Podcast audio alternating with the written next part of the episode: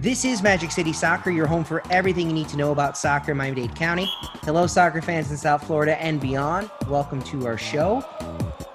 We have on the episode today Nelson Vargas, head coach of Miami FC. We became more of a team during this break with the Zoom sessions, going over the methodology, our game model. Also, we have Sebastian Velasquez, brand new in the engine house in midfield. There's a belief through the players, through the coaching staff, that once we step on the field again, we can put a very good performance. And I think we can go do that in Atlanta. We'll find out on Wednesday of next week. I'm joined tonight by Lee Fans. Lee, how you doing, buddy? I am good. It's good to be back and watching a lot of NWSL. I've been filling in my time with that and patiently waiting for this uh, Miami FC restart. Counting down the days, ticking off the calendar. Yes, absolutely. Omar Mubayat also with us. Omar, how you doing, buddy?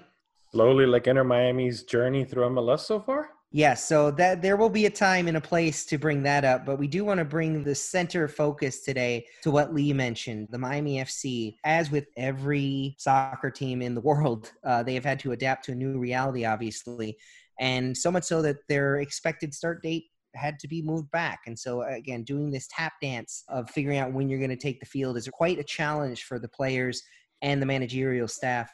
And we're going to dive into a little bit of that tonight. Lee, if you want to fill us in a little bit more. Yeah, I mean, obviously, uh, with the USL, we have the situation where they've split the teams up. There's a lot of teams in the USL Championship, split the teams up into little pods.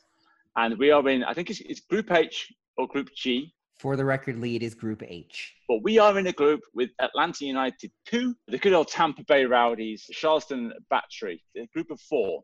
And then we also have a couple of additional games, one against uh, Charlotte Independence um, coming up that was actually moved. And uh, we have an interesting looking game against um, Birmingham Legion, which, correct me if I'm wrong, is the Battle of the Magic Cities. It is indeed the Battle of the Magic Cities. So that will be a hotly anticipated match. Anytime any tweet or story of ours gets traction, we get about five people from Birmingham jumping in, letting us know that they are actually the Magic City. Uh, not least of which is Joseph Goodman, former South Florida sports writer, now in Alabama a good sport he. But yeah, it's it's an it's an interesting setup. Again, every league is trying to put together how they think the best way to approach their season is. Again, we've seen that with the MLS's back tournament and the sweaty results it has produced. Poor guys out there, 9 a.m. Central Florida, you know, their shirts are basically melting off. USL has adapted to this kind of pod style uh, that we're also seeing in Major League Baseball, where you do have travel, you do have home and away venues, but you're attempting to limit the amount of teams that are playing each other and limit the amount of travel they have. Everything is strange, obviously. Breaking news things are weird right now, guys,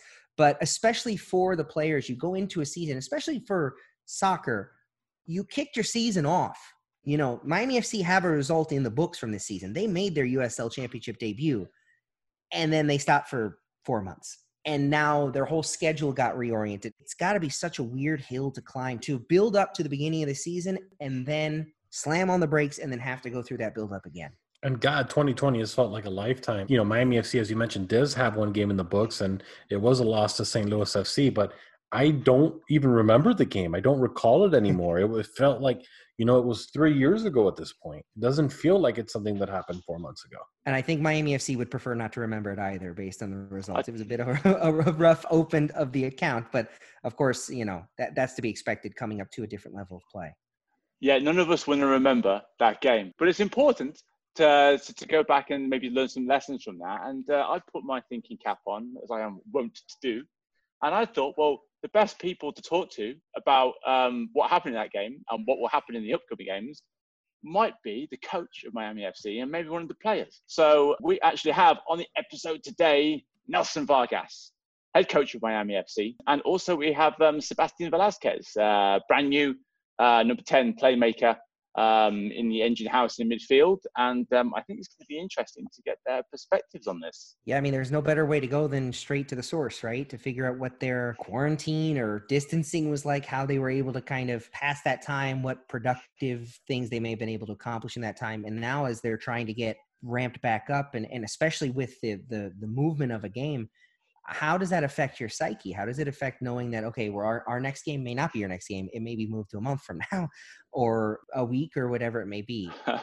Lee has done a real bang up job doing these uh, straight out of South Florida stories where we hear directly from those players here and abroad dealing with these questions. And I think that, it, you know, as we kind of look up the pyramid now in the United States and look at the USL, you know, big time professional play, how are these players adapting to it and adapting to a challenge that the MLS isn't adapting to yet, which is dealing with travel. And how are you planning on playing in these away venues with no fans? It's just going to be really interesting, kind of pick their brains and figure out what they're thinking right now.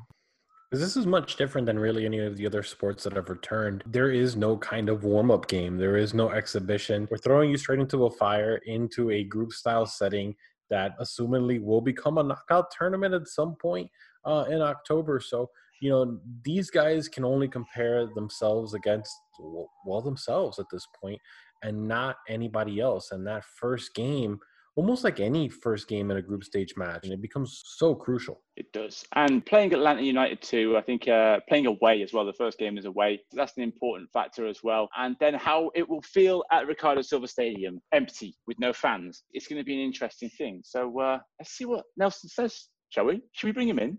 Should we get him on the phone? I'll second that motion. Nelson Vargas, head coach, Miami FC. Good to talk to you. First of all, how are you doing? I'm doing well, Lee. Thank you for asking. And and hope everyone's doing well out there. Just anxious to get the season started again for the second time. Well, you talk about that. We're, we're closer than we've ever been. We've had the one sort of uh, postponement of the game, and uh, now we are looking at uh, Wednesday, July 29th, 7.30 p.m. on ESPN Plus um, for the game against um, Atlanta United 2. How are preparations going for that game? Well, I think the preparation has gone well considering the limitations that we had. Obviously, being in Miami-Dade County, I don't remember exactly the time frame, but I think we're maybe a month or a month and a half behind everyone else in regards to training.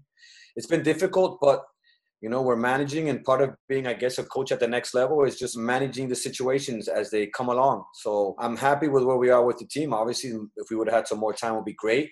I think we started two weeks ago, approximately, was when we finally were able to have contact so it's it's it's been a struggle, but we're looking forward to getting on the road in, in Atlanta and um, get to playing is what, what we want, you know.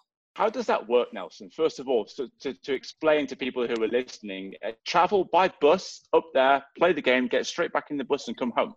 Uh, no, we're, well, some that might be the case for Tampa, but for Atlanta, we've elected to fly. So we are flying in the day of the game. So we will fly in, play, and we will head back the next day. Um, the other option, I think, was taking a bus, but going from here to Atlanta, it's 13 hours. So um, it was decided by the club that we would be flying the day of the game. Yeah, 13 hour road trip the day before is not good on the legs, I would assume. No, correct. It's not. So that was the other option was to drive up the day before the game and then drive back after the game.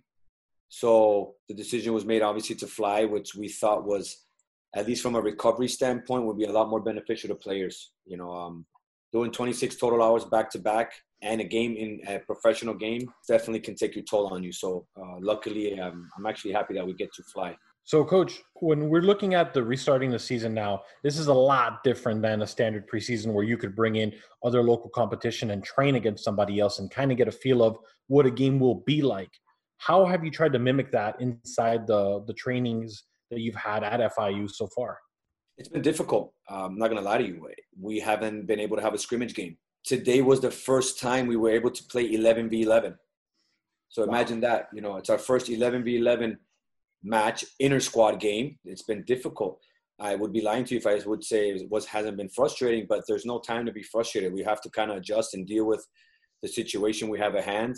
Um, look, we're lucky. We get to our jobs entail professional football. There's a lot of people out there in the real world that are struggling.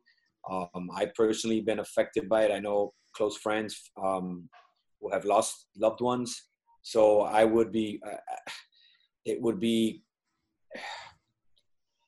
it's just not right for me to make any complaints considering what the state of the world is right now. We're just lucky to be on the field and we'll just have to adjust and do the best we can we're no strangers to adversity, really, are we, um, Nelson? I mean, obviously, it's a it's a terrible situation off the field, but you know, we we've been through this thing where we were in the NASL, we had to drop down to the NPSL, then we jumped to NISA, and now we've now we're in the USL. That moving around was that.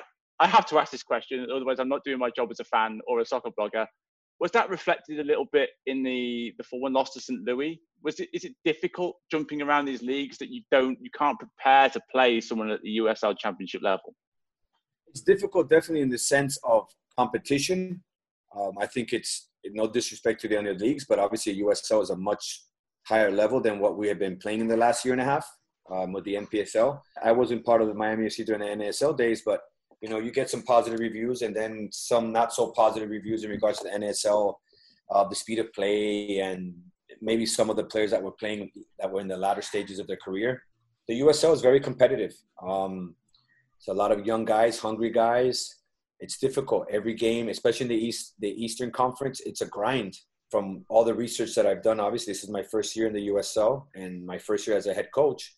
But eh, from all the from my conversation with all the coaches that I know in the league and players that I've played and the resources that I have at, at my disposal, it, I, we were aware that was going to be difficult. And for our players, it you know bringing almost we had the core of the team there, but the other half was brand new players.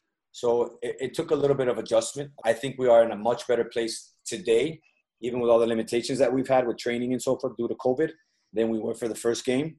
But like anything, um, it takes time, you know, uh, instilling a new methodology, uh, our game model um, to players and and making sure that they are cognizant of what they're supposed to do and understanding each other. The the preseason also, I think it wasn't to the last week or two of the season, maybe three, if I remember correctly, because it seemed like it's been ages. Yeah. Have everybody in town either, you know, to have a proper preseason. Because some of the players we signed were were late because we were going remember we signed guys considering that we were going to be in the NISA League and we went to the USL. Um, some things changed, obviously, so we were able to sign other players. So just getting them, everyone in town together and training, we didn't really have the necessary preparation that we should. Now, that's not an excuse. At the end of the day, we're all professionals and we need to perform.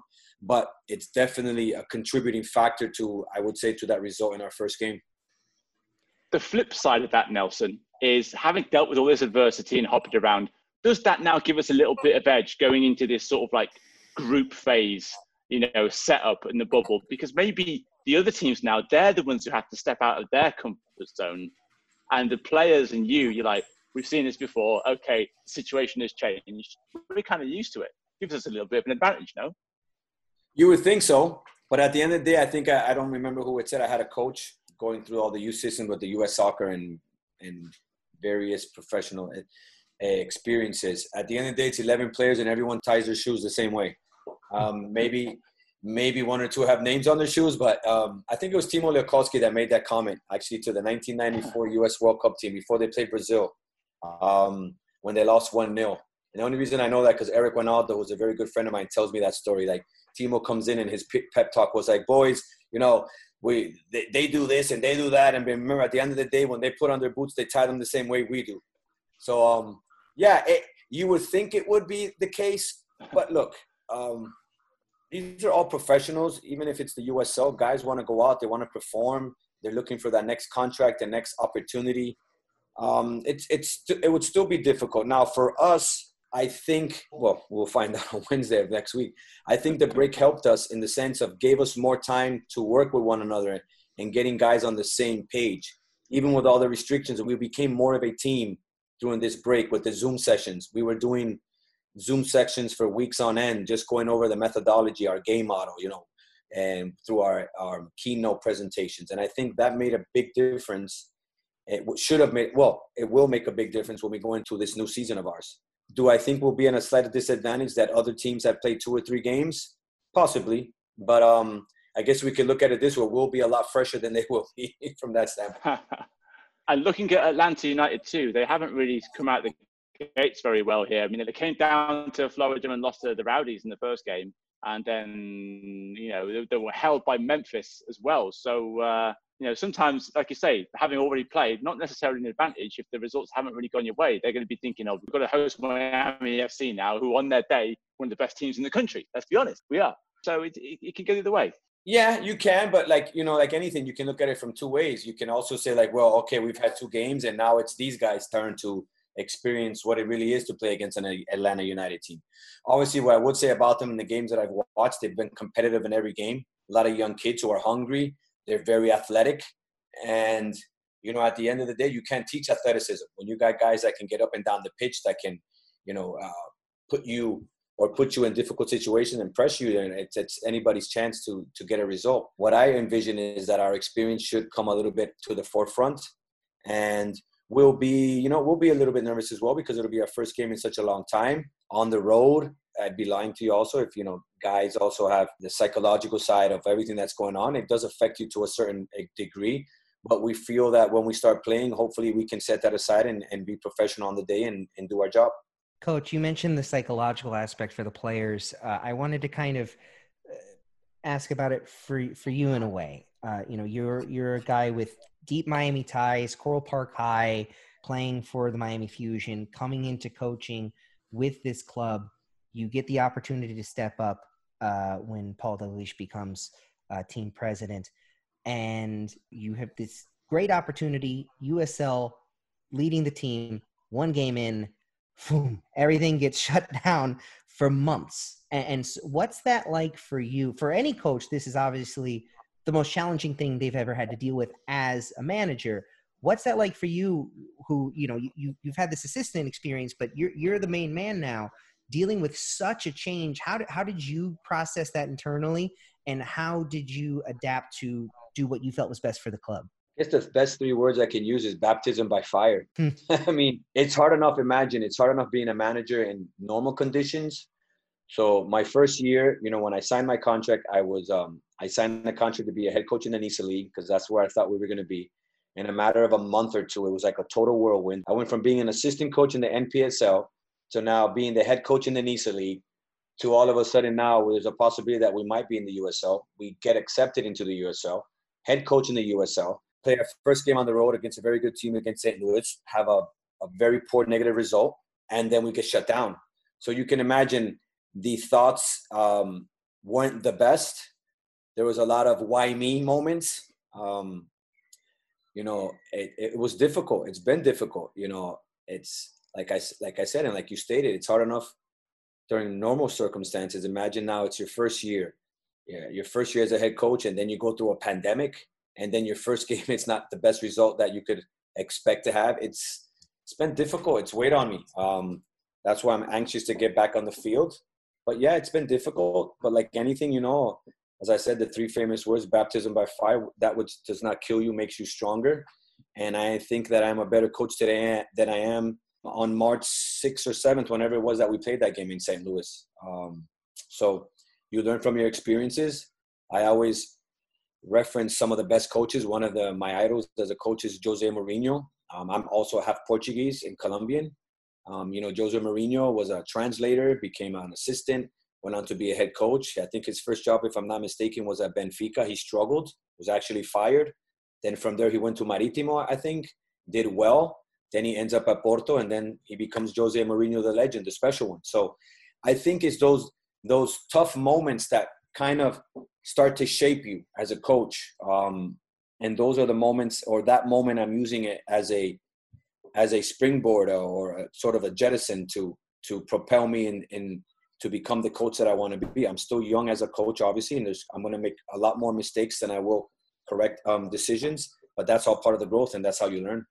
I, I will ask, uh, kind of, I guess, a follow up on that. But but if you can, obviously, you don't, give the game plan out to everybody. But what what's concrete steps did you take between March seventh and now, especially that period when you couldn't meet face to face? And you alluded to some of it, the the Zoom meetings and the things like that. What what steps did what, I guess maybe it's a suggestion to youth coaches and things like that as, as high schools and these youth programs are still dealing with these separations.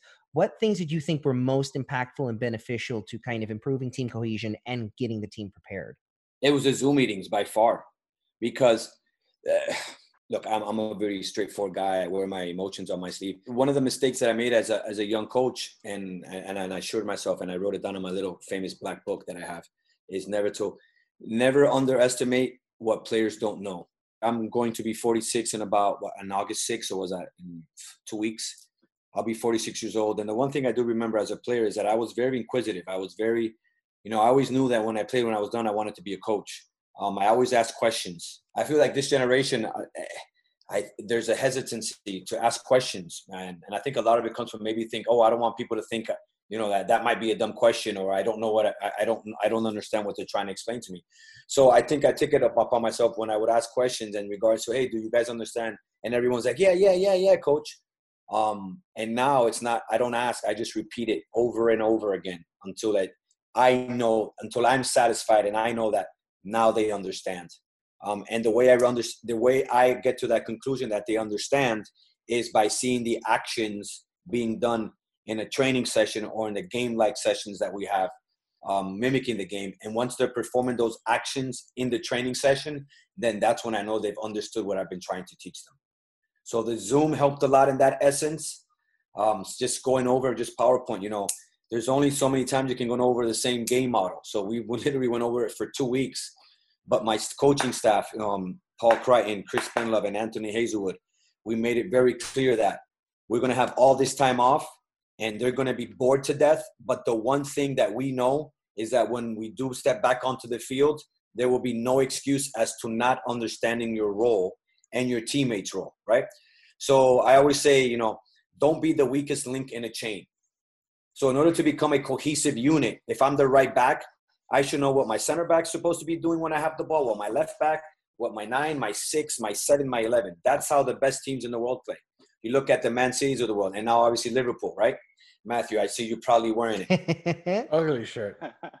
By the way, you know they're going to Nike now, right? So I heard that Nike was nice enough to allow New Balance to continue the rest of the season. Yes. Nike had the had already the contractual rights to Liverpool, if I'm not mistaken. I, I would go into the details of everything that Liverpool have had to do uh, to get through the season, right? But I'm sure team president Paul Dalglish has gone over this plenty as well. Still an asterisk on the title. Tell Paul there's still an asterisk there. you have basically divulged my inside information. So yes, yes, uh, lovingly as we lovingly rec- uh, refer to him. Yes, Paul had mentioned because um, I hadn't brought up the Nike thing. He said yes, that Nike was nice enough to allow New Balance to say, listen, you guys started the season, finish it off we kind of want to see you. These were Paul words. I don't know if they were verbatim, but we kind of want to see you guys. We want to see Liverpool lift the trophy with your guys. New Balance there, and yeah, you know, I don't know if that's an urban legend or not, but that came straight from PD's mouth. So I'll take that as gospel. I'm sure there was a bit of a payoff somewhere to uh, you know resolving the contract, but with all the uh, the Nike shirts with the gold patches, I'm sure they'll sell fine next year. So everyone will be happy. Yes. So what's the message to the Miami FC community now that these games are behind closed doors? You know, kind of behind a streaming service here. Again, it's cheap, guys. It's five dollars a month. Like you, have got it in your back pocket, right? The change is under the couch somewhere. Well, what's the the rallying cry to get support for this team so that the guys can feel it? Not you know, not in the game per se, but maybe as, as soon as they step off the pitch and they turn on their phones, they know that this city and this town is behind them. Well, you know, it's difficult. Obviously, that's a question that's way above my pay grade because that's, you know, I, I'm a, I'm a lot more, I guess, blue collar in that sense. You know, I'm the guy on the field every day working and trying to handle the soccer side. Um, that's more of uh, probably a PD question and so forth. But just letting people know, look, you know, where it's just you know word of mouth. But it's been difficult because people's priorities have changed. You know, now it's do people have jobs? Uh, do I have a job to go to? Am I going to get sick? It's difficult. You know, you guys know in Miami right now things are not are not good. Every day gets worse. So how we're getting that message across is difficult. We use social media as much as we can. Obviously, we're big on Instagram, Facebook information being sent out. But as to how well we're doing that in those regards, I wouldn't know because that's not really my department. Um, anytime I have any questions asked to me directly, look, I said, look, we have ESPN Plus, the streaming services and so forth where you can watch us. Um, people want to come and watch some training session because some people aren't working, but we're not allowed to have anyone on campus that's not tested and it's not part of the the actual i think i, I forget what the term is that usl uses but um, game day logistical team traveling staff whatever. Only those people are allowed into the compound. And even at fiu then we have the restrictions that we have to deal with fiu you know with the mask making sure even anywhere on campus we constantly have to have a mask as per miami-dade um, um, ordinances. So yeah uh, we're doing the best we can but i think paul would be uh, better suited to answer that question um, talking about the academy, um, Nelson, because obviously the news came out that you're now um, executive director of the academy as well. Uh, what's your philosophy with the academy, and and why is it so important to this club? It's important because it puts a foothold in the community for us. I think the one thing that Miami's been lacking, and you're speaking to someone that played in the MLS, played for the Miami Fusion, that played in Lockhart Stadium. You know, it just it was a kind of I don't know if the word's an oxymoron or it's not a conundrum, more of an oxymoron, like Miami Fusion, but plays in Broward County. Hmm. Um, and in the early, in the first couple of games, if I recall, Obviously, it was 90, 96, 98 was the first year of the Fusion. I was there from 98 to 2000. So I played three years in Miami. The first three, four games, I think our attendance was 15, 20,000 people, something like that, if I remember correctly. We had a very good crowd. But like anything in Miami, there's so many things to do. You have to deal with the weather challenges. Um, a lot of our fans were coming down from Miami. You know, it's a 90 minute trip, round trip without traffic. Um, some of the results weren't good at the beginning due to the fact, obviously, being a, a new franchise.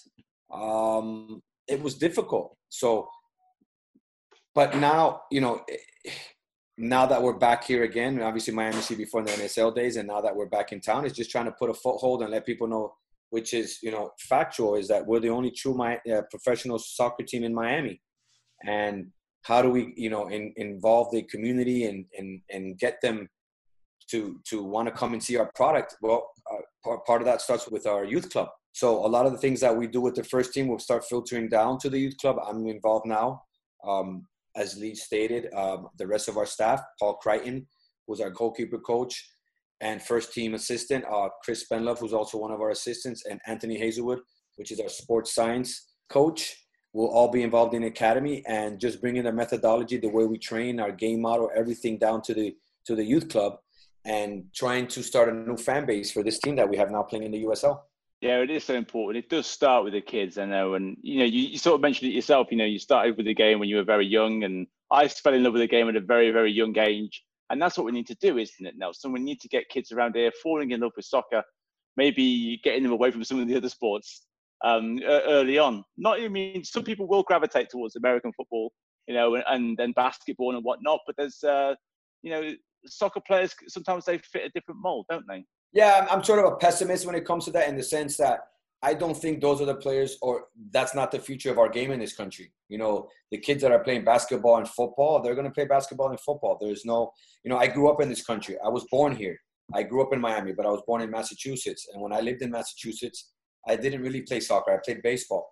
It wasn't until I moved to Cali, Colombia, where my father was from, and I got to watch a Deportivo Cali, which was my dad's, you know, boyhood club, and he would take me to the stadium every weekend, and that's when I developed that passion and that understanding of the game. Then we relocate, we come back to the states, go back to Massachusetts, then we end up in Miami because my father had found work in Miami. We moved to Miami, and even as a kid, as I started to play, there was no real idols for me to look up to. There was no local soccer team, and most of my my my early beginnings in the game was through my father and and his adult team. So by the time I was 12, 13 years old, my father would take me to train with his adult team that he would coach on the weekends. And that was my that was my soccer school, you know. But what it did teach me was it was a lot of ex-Colombians, Uruguayans, Argentinians, uh, Chileans that played in these adult leagues on the weekends. And it's the 80s, and you can imagine the 80s there was uh, an influx of money. And at 13, 14 years old, I'd be training and playing with adults on a Saturday and Sunday, and some of these games, some of the money that was being paid to the winners on the side bets were were were more than I would tell you that some guys make playing in the USL. But at a very young age, I was exposed to these type of environments and just learning how listen uh, how this game can change my life. And I say up to this day, you know, a soccer ball has changed my life. Everything I have is whether it's been I got to act in commercials, I've been in a movie, I got to play professionally, I got to travel the world, and it was all because of a soccer ball. So I take that very seriously. You know, there's power in, in that.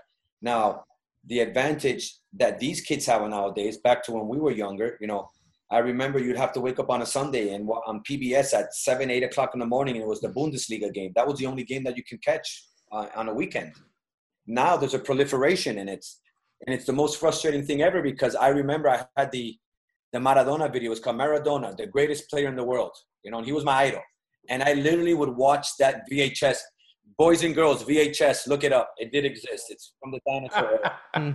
Don't worry, Nelson. I'm in that same era as well. So imagine I would go to sleep watching that Maradona, the greatest player in the world, and I would just watch the video and watch the, and that was my my access to football. You know, or I was reading Soccer America on the weekend, or El Gráfico, which is from Argentina.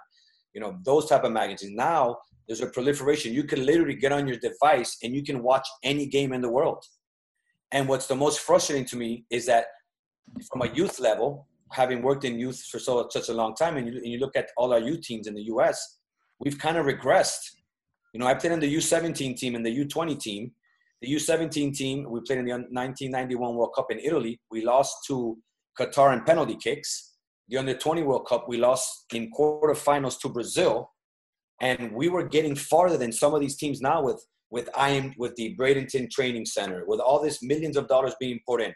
I can tell you on the U17 team that we made it to the quarterfinals of the World Cup. We were one of the best teams. We won our group. We beat Italy. We beat Argentina.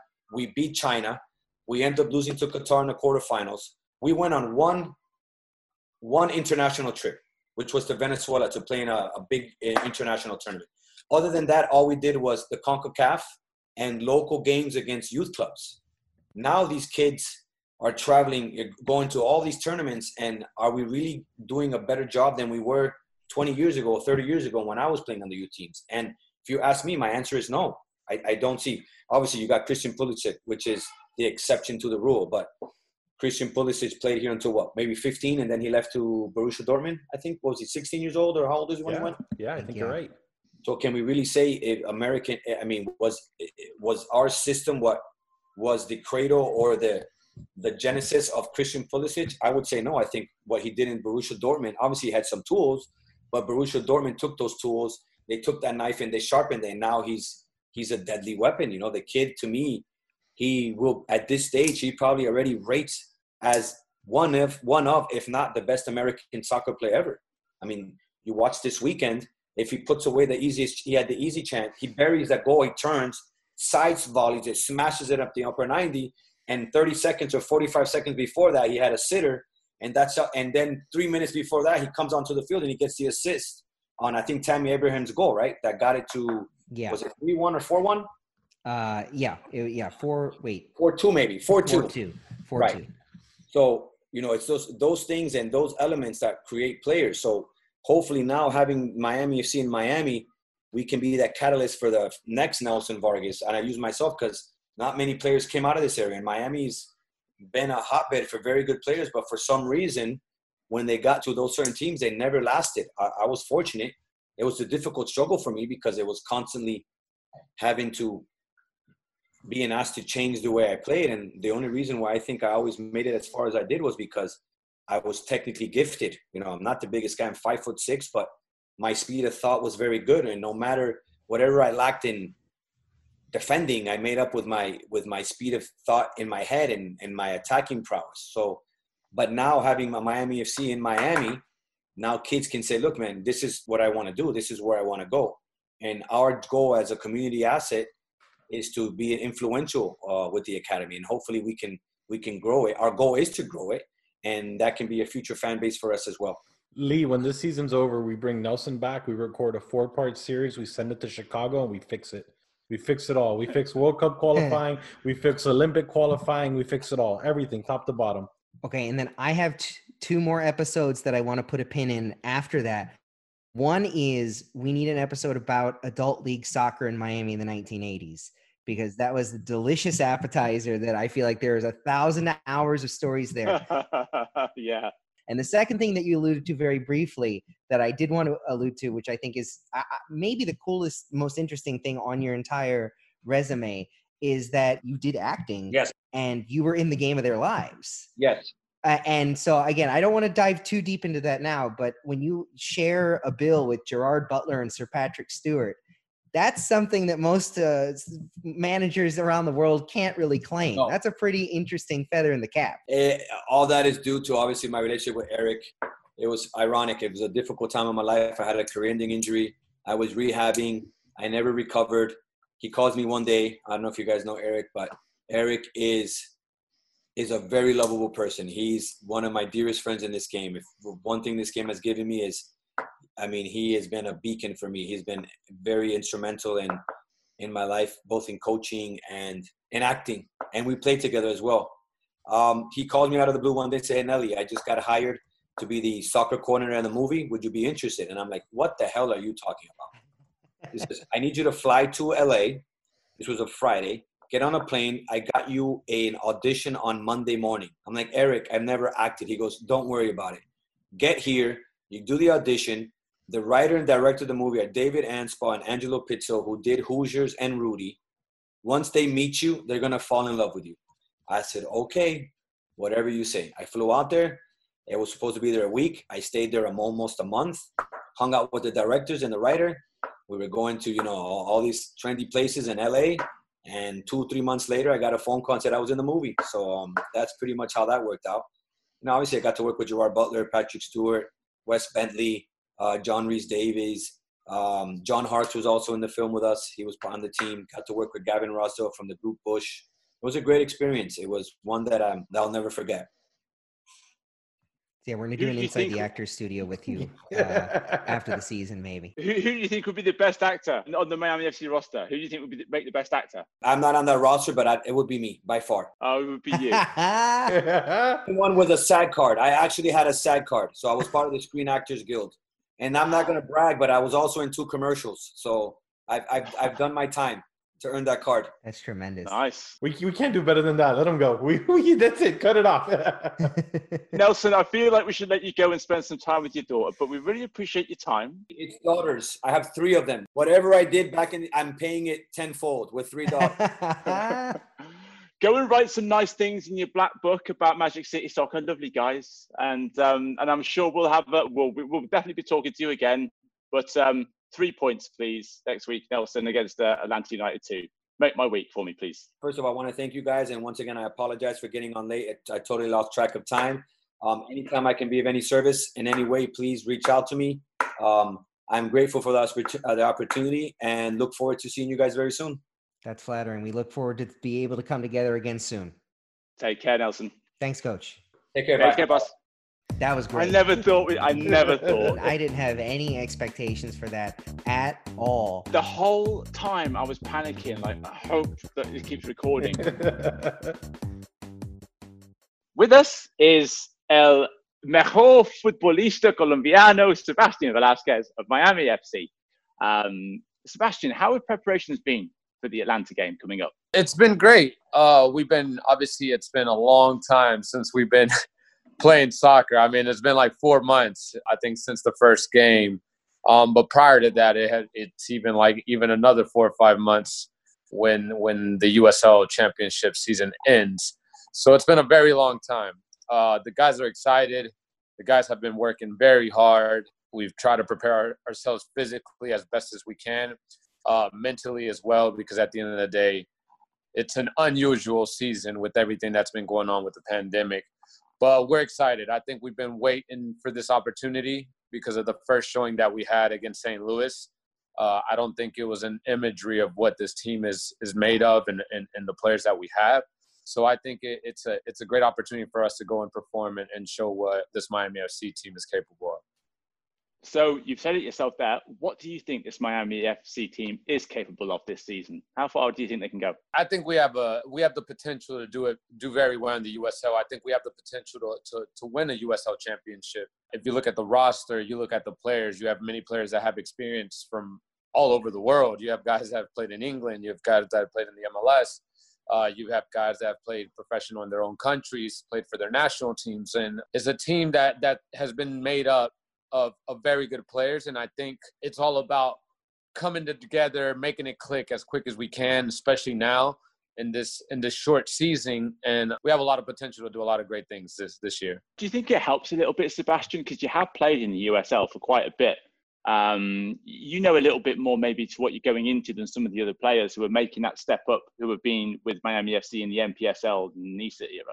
So does that um, experience of yours, you know, do the players ask you a little bit about what they can expect, that sort of thing? Uh, I think not so much in the sense of players asking me what to expect in the USL Championship. I think these guys, like I've said, there's been so many players that have experiences at MLS level. I think just from the sense of playing in NISA and NPSL, I think the nature was that Miami FC was was destroying all the teams, was beating every team. They they I think they won the championship as well. So obviously that changed the first game back. I think Miami hadn't lost in like three or four years or something. And then the first game in the USL, we got smacked. I think that was a great wake up call. I think it's better to happen at the beginning of the season. And, and that gave us a, a, a stage. It gave us a, an image of where we were at at that point. And and and it obviously showed us what we needed to work on. And I think these three or four months has given us time to regroup, revalue ourselves, and kind of just bring our team together to make sure that once we step on the field again, which will be on on Wednesday, we can put a put a very good performance on the field. Um, like you say, it's been a long time since that first game. I've spent my lunch break today watching Sebastian Velasquez videos, so I know a little bit what to expect. But for uh, fans out there of Miami FC, what can they expect from you as a player? Where, where do you like to play? What's your style of play? Well, let, let me ask you this before we get into that. Let me ask you what do you what have you seen and what do you see from my football? I love to see what people's thoughts are because I mean I can I can tell you whatever I want, but you're you're a fan of the team. What did what did you see? I, I see a crafty number 10 who likes to love, uh, likes to run with the ball, and the only way that opponents can stop him is to foul him. There's this one clip I saw, and it was you against uh, Las Vegas Lights, and the first minute is you dri- dribbling past defenders and they're just pulling you back, chopping you down, and that sort of thing. So uh, I, I, I see that you like to get on the ball, run with the ball, be creative, and find those openings. But you, you know where the goal is as well, don't you, Sebastian? You can weigh in with a few goals too, can't you? Yeah, well, I, am glad you said all that. That that's awesome. It's great to see what, what people think and, and how they see football as well. I think that's what's made me different in the USL. There's not many players that can do what I do. And I don't want to sound arrogant, but in football, you always want to find the different players. And I think in USL, myself, and there's only one other player that I can think that can that does the same type of game, which is open the field up through the middle of the park.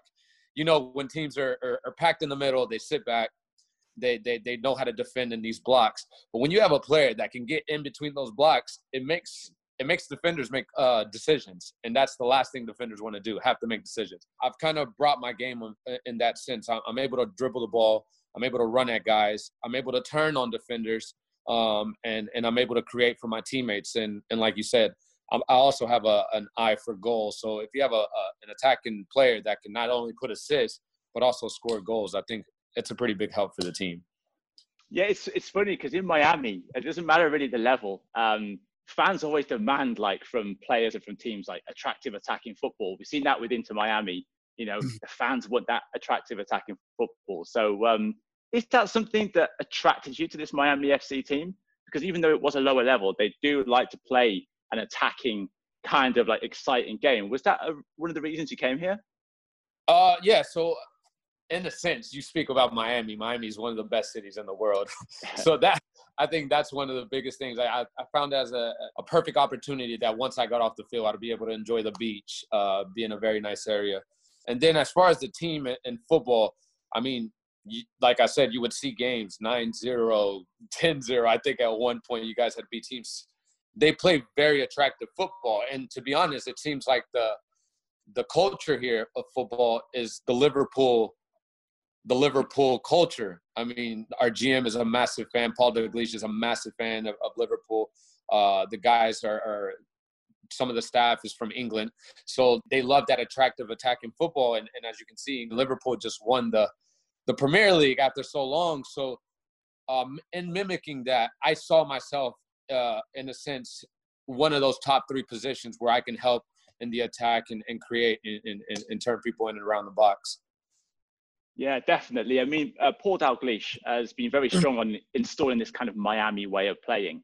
Um, is it is it important for the players as well for the for a club to have an identity like that? I mean, is that is that something that the players will buy into as well? I think it's very important to always have a culture in any club that you play for. I think the culture is what it's the foundation of the club of the of the type of football. Anytime you talk about a club, let's say for instance, my favorite team Barcelona Football Club. Anytime you talk about Barcelona, what do you have to announce? Possession. You always hear, oh, they're such a possessive type of team. They're a tiki taka type of team. So when you have a, a sense of a culture, you're able to uh, identify the type of football that team plays. And I think that's been built here in Miami. There's a sense of a, a certain type of football that, that we want to play. And, and, and so anytime a guy, let's say like myself, that comes in new, I already kind of know what to expect, and and it, now it just it's just a sense of me adapting to that culture as quick as I can, get it get in in, in tune with my teammates, and then put in the the final product on the field. Yeah, I, I think it is important, Sebastian, because I think it's important for players and for fans because there's winning at all costs, and then there's winning and playing the game the right way. And uh, I'm from Swansea in uh, back home, and when we were in the Premier League, we were known for like uh, playing a Swansea sort of style of play, which was sort of passing and keeping the ball and everything. And we didn't abandon that, and we ended up getting relegated. But it's sort of nice to stick to that sort of philosophy, isn't it? The players in the team that you're playing alongside now, who is it who um, who you like playing with? Like in the centre midfield, is there someone who you feel you particularly gel with? Uh, Vinny, Vinny, uh, Vincent Bezecourt. Okay. He's from France. I want to say he's left-footed as well or right-footed. I mean, the kid can. He's a great midfielder in the sense of the guy can can get in and around uh, midfielders. He can dribble around midfielders as well. Um, he does it in, in a more, I would say, technical type of way because I do it in a creative type of way. He does it in a in a very clean, very smooth on the ball, and so it seems like uh, coaches mentioned it to me before. You guys, when you guys start knocking it with each other, you guys seem to open up teams, and you guys, and like we play all the time in mini games, we would do very well together. So I, I love combining with him, getting the ball with him. Anytime that he's dribbling the ball, I'll make runs for him, or anytime I'm dribbling the ball, he makes runs for me. And so it seems like in the attack, he's going to be a very important piece for us as well. That's kind of been the link up that the, of the one player that I've been like, okay, I, it seems like I have a special connection with this player. I think, and, and uh, to be clear, it's never a case of like you know you prefer one player or another, but certain players, you know, the style of play they go together quite well, and we've had that at Miami FC before, where we've had a midfield duo, and one midfielder is a little bit more attacking, one is staying back, and it, it, that's important for the balance of the team. Atlanta going up there, um, what do you think we can get out of that game? Honestly, believe we can get three points. If you ask me, in my personal opinion, I think we have the the players to do it. I think we have to have a sense of, of swagger because the players that were brought to Miami, they were brought here for a certain reason. I mean, I think uh, there's a belief through the players, through the coaching staff, through the organization that we can go to different venues, different cities as an away team and, and go and grab points. Uh, and I think we can go do that in Atlanta. They're going to be a very young team. I think they're they're a very good team. I've watched them play. You know, young guys, very energetic, uh, go fight for every single ball. I think if we can use our experience that we have and, and kind of take control of the game, then I think at, at a certain point the game will open up, and then we have to exploit those those spaces and, and opportunities to go and, and, and, get our goals, and then come home with three points. It's it's interesting. We we spoke to Nelson Vargas, uh, head coach of Miami FC, and he says that you've only been able to play 11 v 11 um, in in training, and very recently, maybe the last week or so. Is that right? It would be yesterday. It was yesterday. to, to, be clear, this is recorded on Friday, so it's still about Thursday. I mean, is it some, is it like riding a bike, Sebastian? You just step out back on the field, the ball gets at your feet, and ping, ping, ping, you start doing it, or does it take you a few sessions of playing 11 v 11 to get back into it properly? Man, in football, it's like let's say technical ability. You never lose that, right? You, you whatever you can do technically with the ball, as long as it's close to you, as long as no one's defending you, you know what to do. You can do something special with the ball. I think it's a matter of muscle memory when it comes to playing games because you know what the style of football you want to play. You know tactically how you want to attack. You know tactically how you want to defend. But I think the fitness component of football is very important. And if your legs haven't played 11 v 11 for 90 minutes, then once you go into a game and you haven't done it, you're going to be tired at a certain time. I think with with not being able to play 11 v 11, we put ourselves in a position where injuries could happen. You can get fatigued at a certain time, and then when you get fatigued, you get mentally weak, and then when you get mentally weak, your touch kind of goes away from you. So it's different when you're gone 90 minutes for a couple games. You're fully fit then you're able to maintain that that that sense of stamina, that sense of, of technical ability at a higher rate uh, of breathing. But once you get tired, man, your body's tired. It doesn't matter what your mind's telling it. You can tell it to keep on going, but your body's not going to react the same way when you're not fit. So I think we've had a little bit of issues in the senses with that, being able to get the field, get the players to be able to come in, especially with the coronavirus. You can't just bring anyone in to, to, to fulfill the spots. So it's kind of given us a different look. But the great thing is that we've been able to train, have intense, very good training sessions, and, and it's been able to prepare us as best as we can under the certain circumstances that we're in. Yeah, I could definitely understand that. But but but the players are ready. The players are up for this, right? Because for me, it's it's like Christmas when you have a Christmas present underneath the tree and it's wrapped and it says clearly on it, "Do not open until Christmas Day." It's like this game coming up. We haven't seen a game like I say for such a long time. This game coming up is like I can't wait to open this gift of Miami FC versus Atlanta United. But all the players have got to be desperate to get on that plane, get to Atlanta, and get on that field and play a competitive game of soccer, right? Oh, that yeah. In that sense of just the game of Atlanta, that the guys are flying to go. I mean, we've been crushing each other at training. We've been uh, kicking the shit out of each other. but we're ready to go and compete actually against someone else that's not our own teammates and, and, and able to actually compete for points. Now, especially after the showing, I mean, I think before even before we played St. Louis, we were like number one on the East, number one and number two on the East of, of big chance of winning the USL. And then the season hasn't even started and then we got smacked to four one, and then every then no one ever talked about Miami FC anymore, which I think is a, an incredible position to be in. It's a great position to be in. Now the stakes are different. We know what we want from ourselves. We know the expectation, the standard that we have put on ourselves now. And I think we've been able to regroup, and, and we're excited to go on Wednesday and, and, and get those three points we're all excited about it. Um, in, so enjoying Miami. I mean, obviously big, uh, big Colombian community in Miami. Have you found a few nice uh, Colombian spots to hang out? Love Miami, man. Miami's so beautiful. It's incredible. I live in downtown, so I get to see the big buildings around me and all that stuff. I'm right by Bayside, so we've gone and walked on the pier and all that good stuff. Uh, I've gone to a couple of Colombian restaurants. There's a ton of Colombians out here. There's one in particular that I really like on Calle Ocho.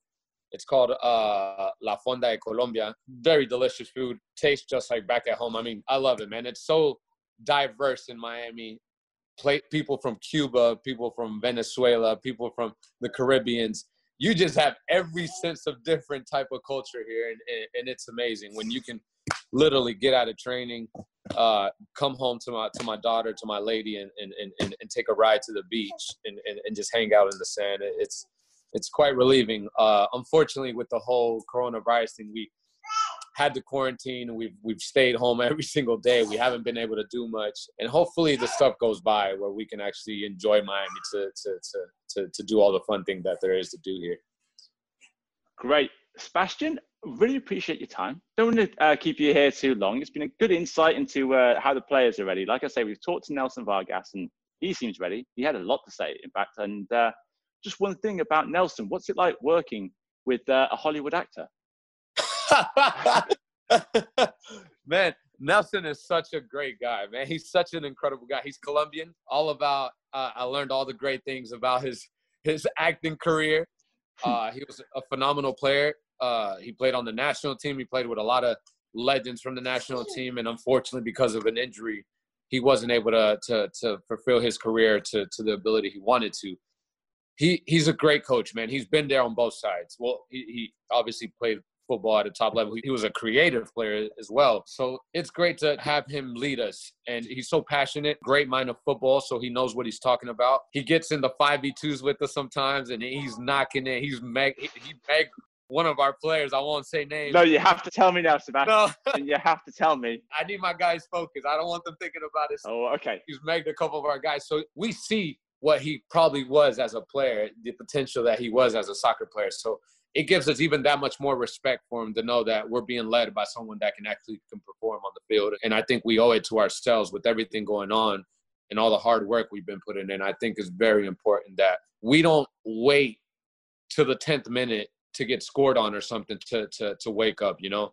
We come out flying from the beginning. We come out with some swagger, with some cojones, how you would say in Miami, and uh, and and go and take every game because this is a short season. You don't have time to lose points. We have to we have to take every game as it's as, as if it's a final and and be in, in, in the first position. That way we get a a better uh, playoff situation and then and then go and perform in playoffs.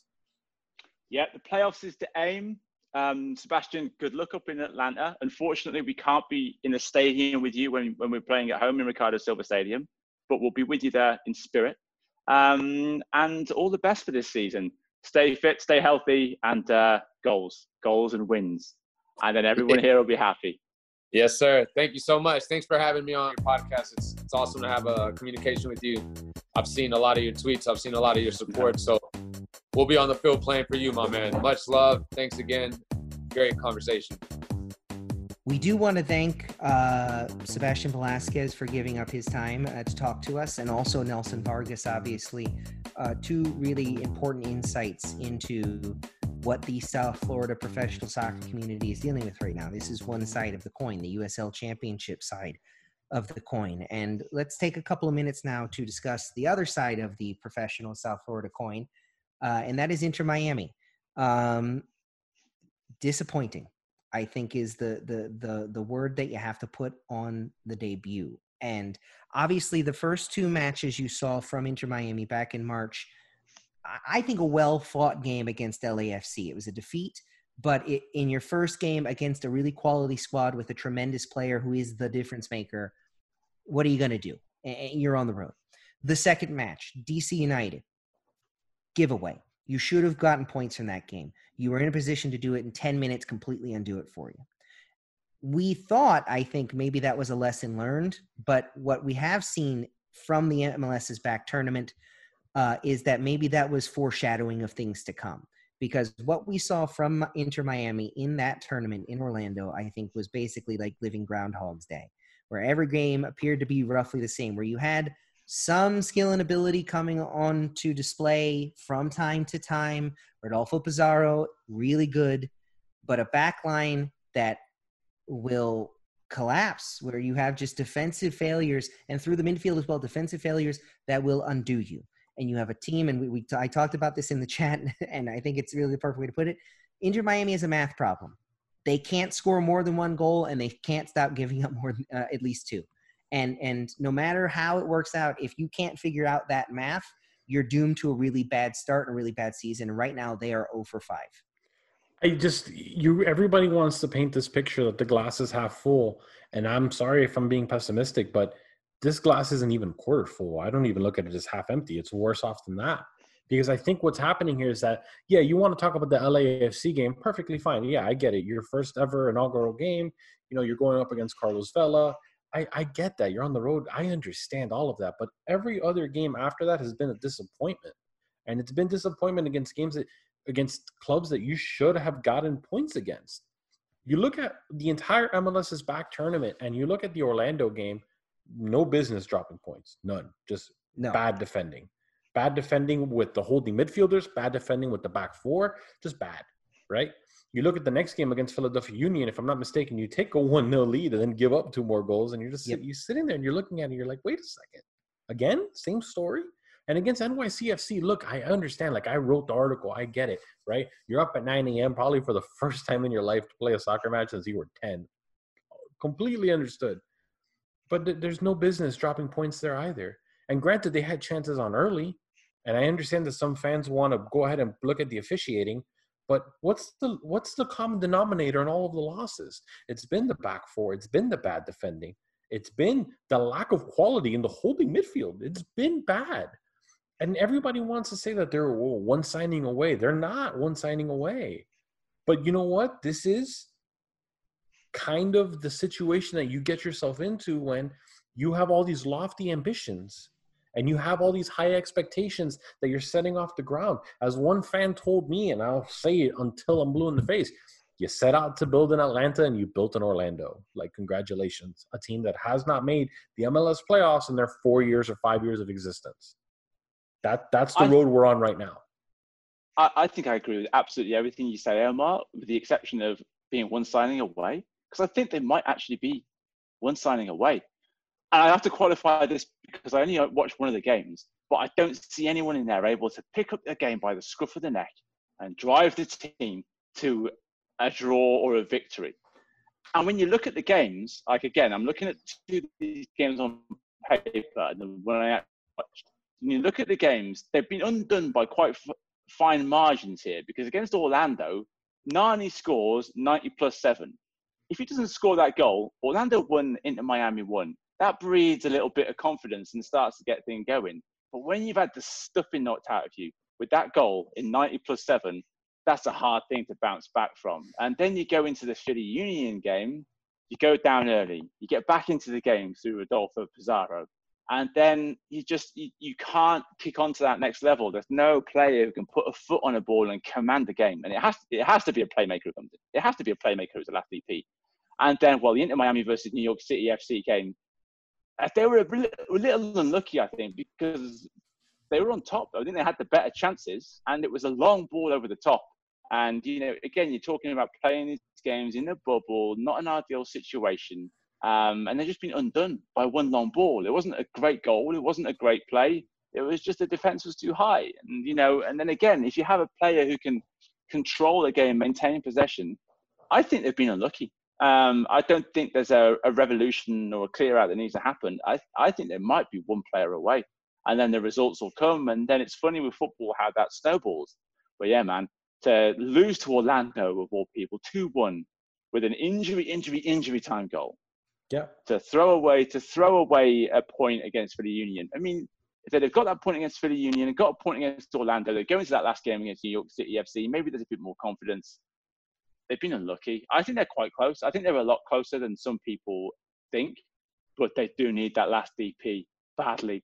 Beckham should be like on the phone, texting, calling, ringing everyone. So where do you put that? So my question is, you know, where do you put that DP then? Do you look for a DP striker? Do you look for, you know, an no. attacking midfielder to then kind of complement with Pizarro and then put Pizarro on top? Because they've signed Leandro Gonzalez Pirez, the former Atlanta United defender. So okay, we're looking at that as okay, we're going to solidify the back line. So now you've got another problem. Who are you pairing him with?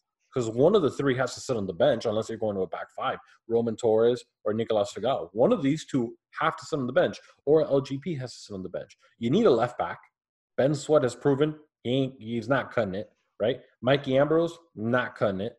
And then to me, your best midfielder, uh, you know, aside Pizarro, if you want to label him a midfielder, given the way that he's been deployed, is Lee Nguyen. He's playing 15 minutes a game. He's playing 15 minutes a game.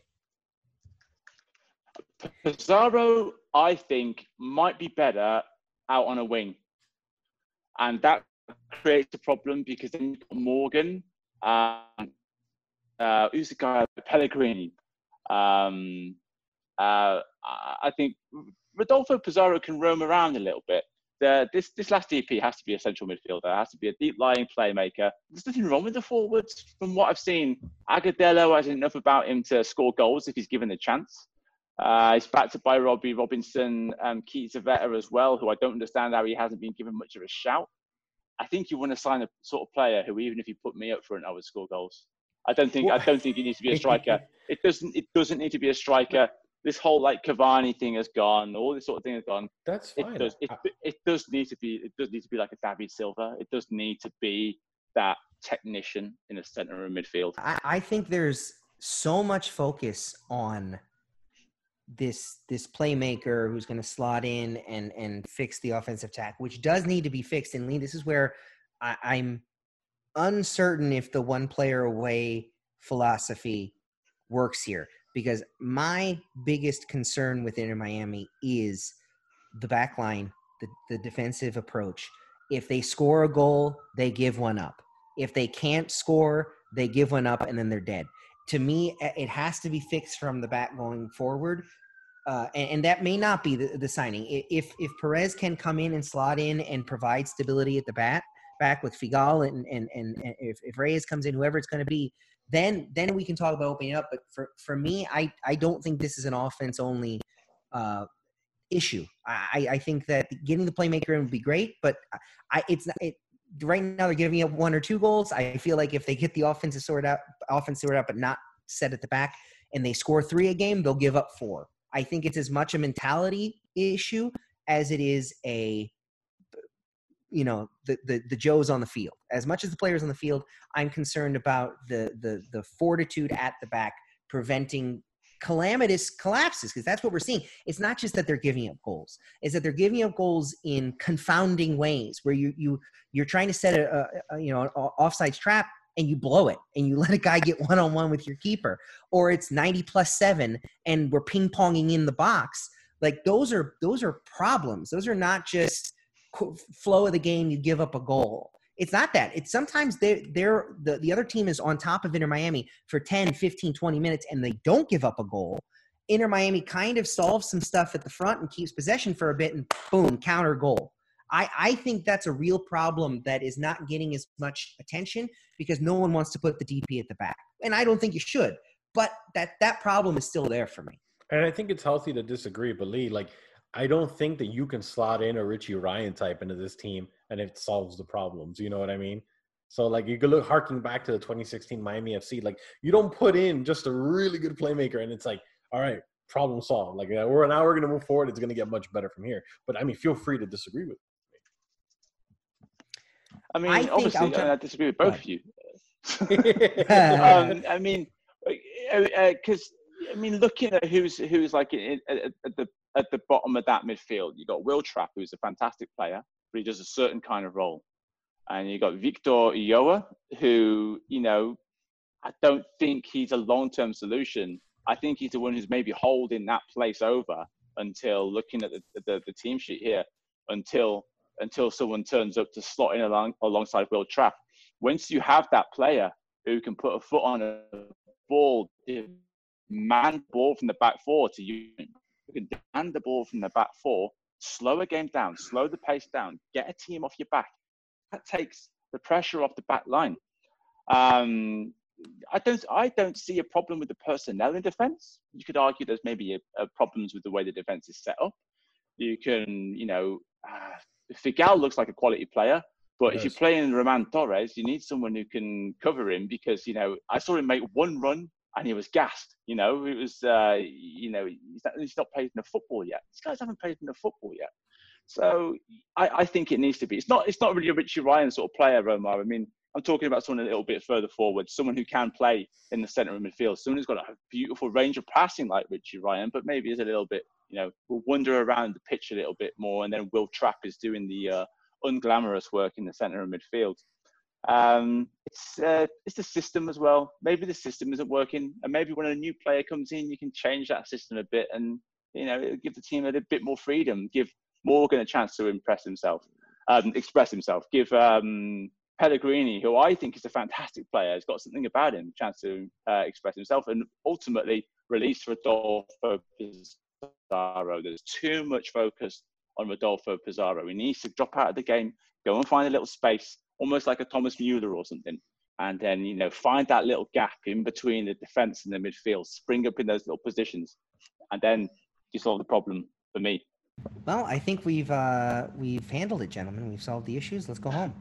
Um, it, it is going to be interesting to see. It's easy to say, it's easy to sit here and say it, but you know, yeah, it's it a different thing, and it's a different thing to attract that kind of player as well, of the quality needed for sure to, to, to change it in one in one transfer. It is, and I, I feel like we have uttered this sentence about a thousand times in the last five and a half years. it, it is an unfortunate start for Inter Miami.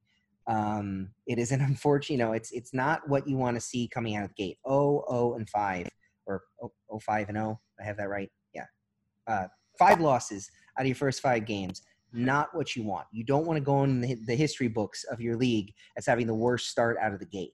But good or bad, Inter Miami now sit with this for a while. They get another break because they're out of this tournament for a bit. And so you're going to see the ability of Diego Alonso now.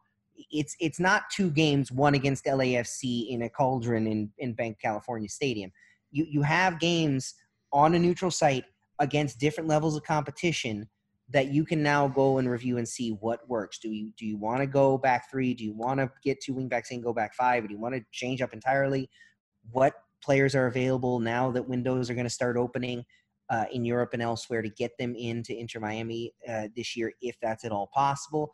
I mean, a whole other factor here are the financial considerations that the club needs to be, you know, take under consideration because they're not getting season ticket revenue they're not getting in-person you know revenue. They've had eh, merchandise sales and, and, and revenue splits as what so much as they exist in MLS but I mean you you you have to this is a whole new world. This is a world we did not consider 6 months ago and the ability to get these players in you know might you be able to get a deal because a player wants to be able to get money? Yes. Might you now look and see you don't have the you know the, the coins in the cookie jar to pay for it possible we, we don't know how deep the bankroll is and so that that'll be a very interesting question over the next uh, few weeks. You do see Diego Alonso mentioning signings in his last post game press conference, so that would seem to indicate he's either gone entirely rogue or there is a plan underway to to make that happen. And, and that has always been something that Paul McDonough has, has spoken about about getting that player in eventually. They they had he had mentioned first day of training camp. They didn't look at a summer acquisition this year. Five losses may change that math, may change his realities. Um, you know, he wants to to shake things up. So it's it's it's going to be interesting to see where they go from here. But it's definitely it's really uh, on the macro, the big picture. It really stinks that this is the way this is opening up for Inter Miami in in, in everything, not just these five games. The, this this team is it, we don't know if they're ever going to play in South Florida this season. That's not a guarantee at all. We we they they have five losses. They they, they haven't played a home game. They they they everything's un, unstable. You know, it, it's just you almost eh, you look at the teams coming in like Charlotte getting pushed back a year. And you almost look at them and it's like, wow, that's pretty good for them. They'll be able to have some time to regroup. Now, Miami had plenty of that time to build and prepare. but coming into this season, you have you had expectations and every single one and and not all of them have been Inter Miami's fault by any stretch of the imagination. But every single expectation has been underwhelmed. I yeah, I, I can't agree with you more. I, you almost wonder if you had the crystal ball in front of you, did you push you push back starting in the whole other year? You know what I mean? Not that obviously I would be met with with uh, with great reviews, even you know even if nobody else knew at the time. But one person, hey, like this is coming. Do you want to actually proceed with kicking off? Um, I, you're absolutely right. I think it's going to be more. Yes, we they need to make signings, but do they have the financial means to do so? It's a good thing that their ownership group is. Uh, they have some deep wells to dig into should they need to. You know what I mean? I know what you mean. And there's also the ultimate carrot at the end of the tunnel of um, of Miami Freedom Park as well. And I think for the guy who's at the top of the tree at the moment, um, for Mr. Mas, that's. Uh, that's gonna that's gonna keep him interested as long as that is on the table. So you know, it's not going anywhere. But it's interesting to see. It's good that they have this break now. There's no denying that. I mean, now these five losses have gone. It's history. Um, it's history that no one will want to think about. but it gives them time to sort of like reflect on what's gone wrong, assess it, analyze it, and uh, fix it. Yeah. I am very interested. I know this is a bit of a detour, but you mentioned Miami Freedom Park, Lee. I am very interested to see how the politics of Miami Freedom Park are going to shift in the next few weeks or months. Not a chance. I, I you see that not, now. Not a chance. No, I, let me shift away from it. No, shift in favor of it. No, I think not a fucking chance. No, not, not a chance. I think I think now it would be it passed by referendum, right? So like, let's say it was close to sixty percent. Yeah. I think now with the amount of hurt and financial uh, burdens that people are carrying, this gets put on the back burner an additional couple years now down the road because I think you look at it as really we're, this is what we're going to talk about. This is what we're going to we're going to waste public resource time for to build a soccer stadium.